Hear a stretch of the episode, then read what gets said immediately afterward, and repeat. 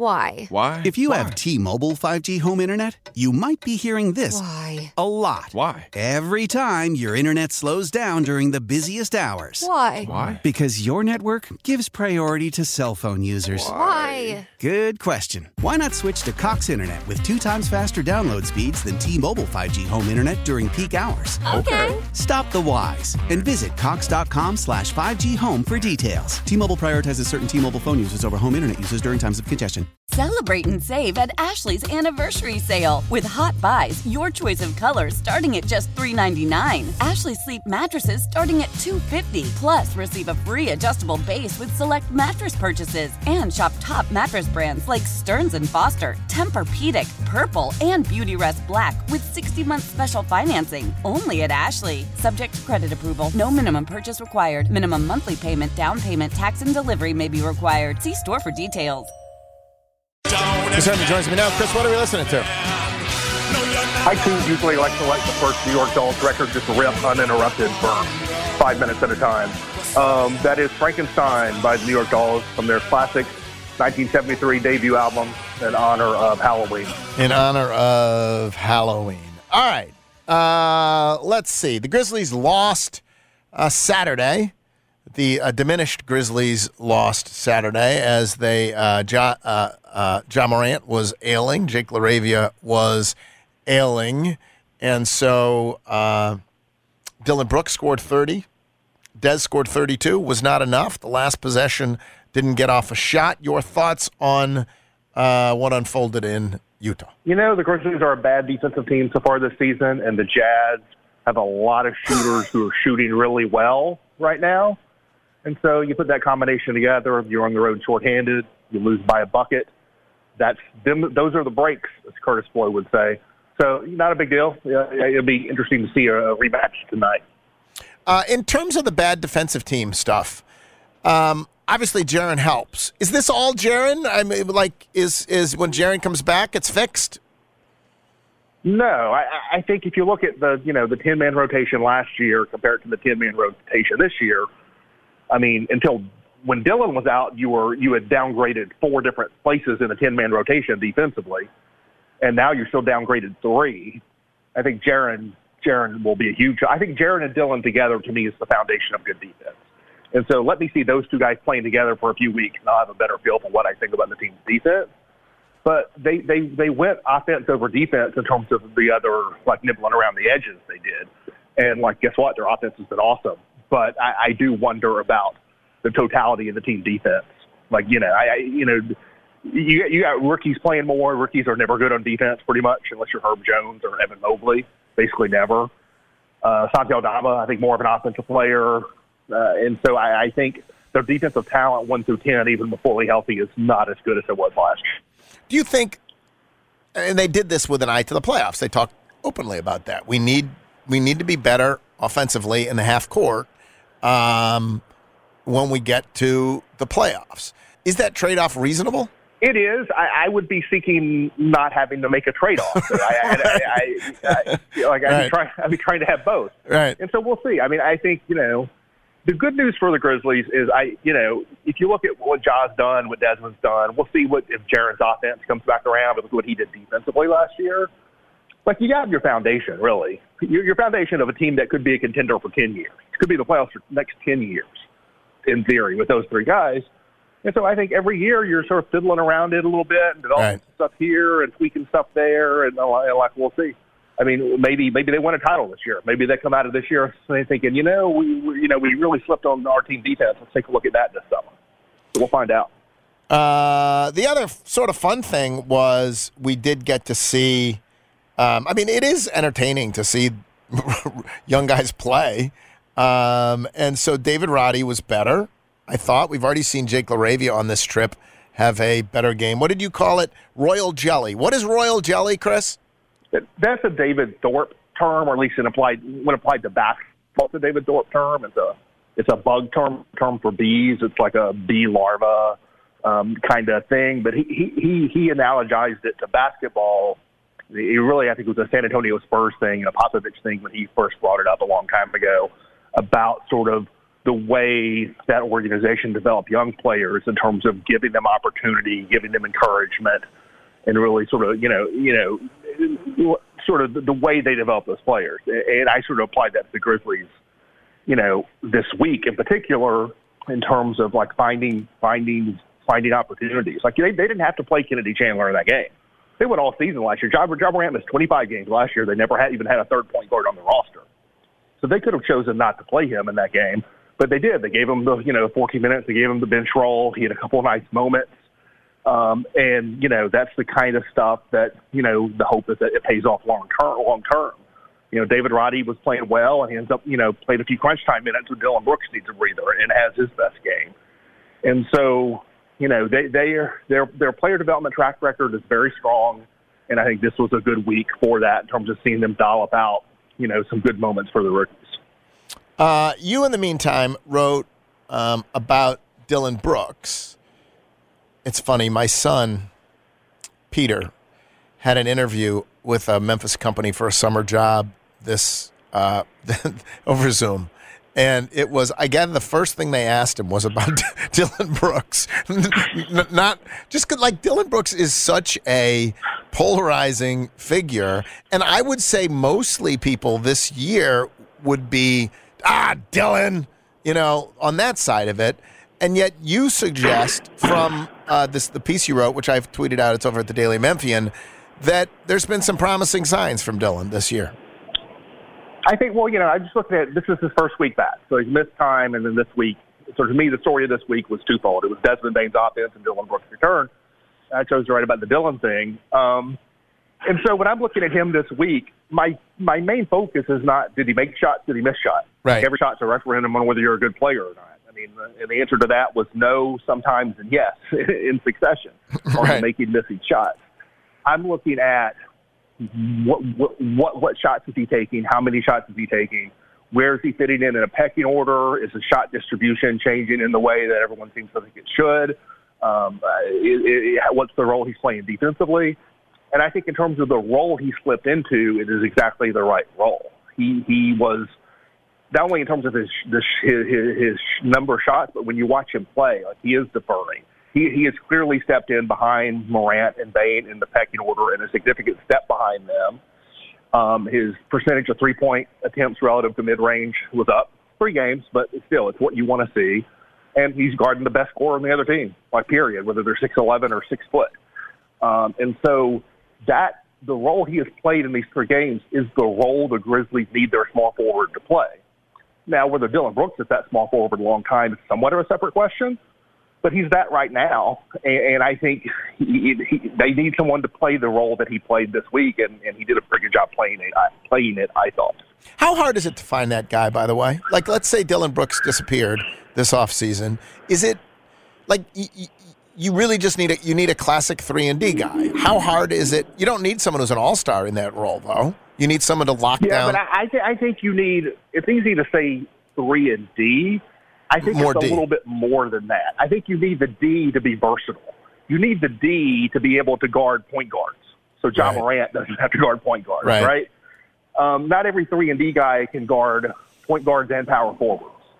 Um, Dillon Brooks is not the only one who can, but not all of them can. And I think that's what you need. Like, is Ziaire Williams going to develop into a guy defensively who has that level of versatility? The answer is maybe. Like, he might. I would not discount it, but he's not there right now, certainly.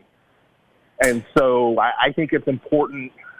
It's important for the small forward on this team playing with Morant and Bane to be able to guard the best perimeter player on the other on the other team, regardless of what position that perimeter player plays.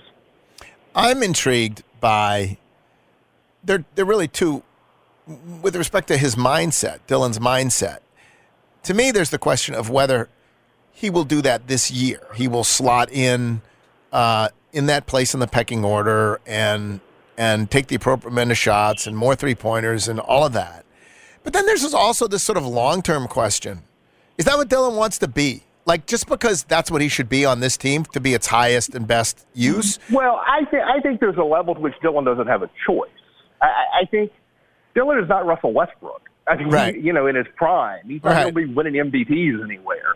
I think I think part of the the, the level of, of role he's had offensively has been him part of it's been the team around him. Like Right. you know, they've always had, and right now Jared's out, and so. Uh, you know, and then last year we talked about it. He and Ja basically toggled. Like they, they played like ten games together all year, and so I think we've seen, you know, the first two games back was he's on the floor with Ja and Desmond, and like he took half a dozen fewer shots than either of them, and was passing the ball to them in crunch time and whatever. And so I think we need. The good news is this is not a decision that has to be made tomorrow. Right. It's a decision at some level that has to be made before the trade deadline, but that's like in February. And so hopefully you get Jaren back, and you get all Right. four of these guys on the floor, and you can like get a better sense of it. I just, I, it is an interesting question because I, I don't. You say it has to be made before the trade deadline, but you do, as you point out, you need this. You need Dillon Brooks in the playoffs or a Dillon Brooks type character in the playoffs this year, even if he's going to walk away at the end. I mean, you need him in the playoffs if you can't get Yeah, a yeah, replacement. I think it has to be made before the trade Yeah. deadline. Uh, what I really mean is that is the first point at right which of inflection point. there is a level of, of, of decision making. yeah. You could choose to just run it out and see what happens. Yes. I guess what I'm wondering about is there are certainly teams that, that he could go to where he's going to think he's going to get more shots. If if that's if if he doesn't Yeah, yeah, but but but, not good teams. No, no, not not good teams. No, not not good teams. 100 percent not good teams. Anyway, you can read uh, Chris on on uh, on Dillon Brooks at the Daily Memphian. The piece is out. You also uh, mentioned your man of the week was Desmond Bane. Drew asked me this question.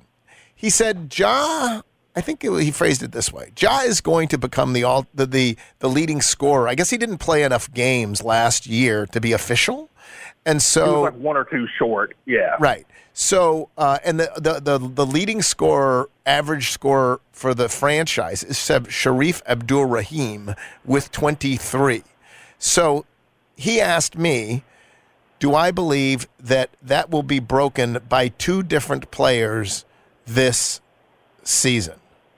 What's your answer?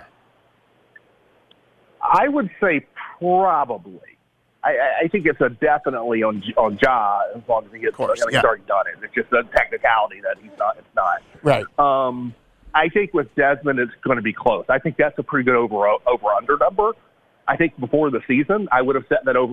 In fact, I think we did this. I would have set that over under number at like 22 and a half, something like that. Um, that's before the season even started. Like I, I, I mean, one of, one of my predictions was he would set the his record for short average on the wing this season, which would, you know, he'd have to hit like 20.2 to get that. But but when Drew and I did a podcast, I think 22 was the number we talked about. But I, I think 23.5, I would I would raise it up to that as an over under. I'd probably take the over. But but that that's that's a pretty big number though. Um, yeah, it's a pretty big number. All right, uh, that's the Grizzlies. Again, they got Utah tonight. Meanwhile, around the league, stunning news out of San Antonio, uh, where they released Josh Primo, lottery pick from a year ago. Um, and I guess the reports are that he was exposing himself to women, including perhaps an employee who is now represented by the same lawyer who represented the women who uh, who uh, sued Deshaun Watson. That's a hell of a thing. I, I don't know what they're saying there, other than that's a hell of a thing. Someone will pick him up, though. Don't you believe that? Ultimately, Uh, I don't think anybody's going to pick him up not right soon. away. No. Yeah, no, not right away. Yeah. Um, and, plus, he hasn't proven he's an NBA player. I mean, that was a really, I know was a lottery pick, but that was a was highly reach. questionable lottery pick when it happened. yeah. Um, and so, yeah, I don't know. I don't, I don't think his path back is quick. Uh, Um, right. and so, I, you know, the, I mean, the thing about that was as soon as it happened, You like, knew. no one knew what the story was, but everyone knew there was a story. Right. That was not a basketball decision, No. transparently.